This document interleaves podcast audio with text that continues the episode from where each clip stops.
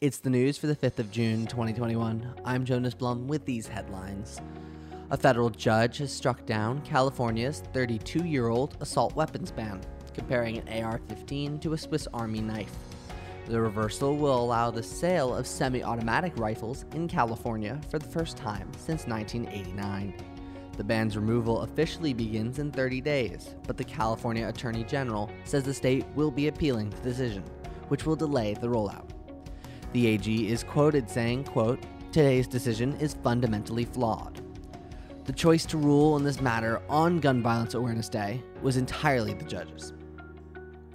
New emails leaked from the Arizona State Senate show that Donald Trump called Republican leaders of the legislature to convince them to continue with the audit designed to find election fraud.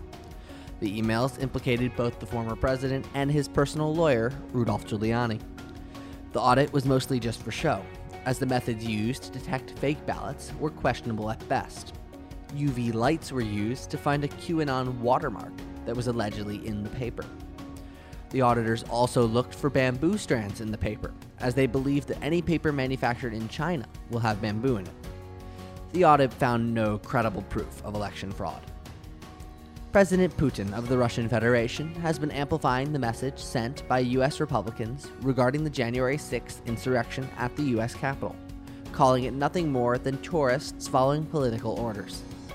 The Russian leader does say that Donald Trump was the impetus for the event, but then does not believe that the event was bad or dangerous.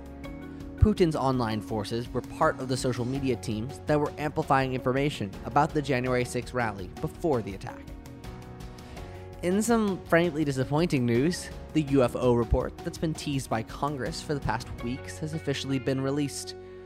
With nothing, the report finds sadly that the US or any world power have never made contact with alien species. Though it doesn't rule out the possibility of aliens. Yet. And finally, some good news.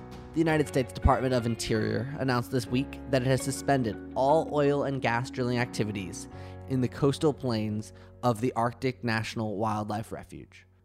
That's the news. I'm Jonas Blum. I'll see you tomorrow.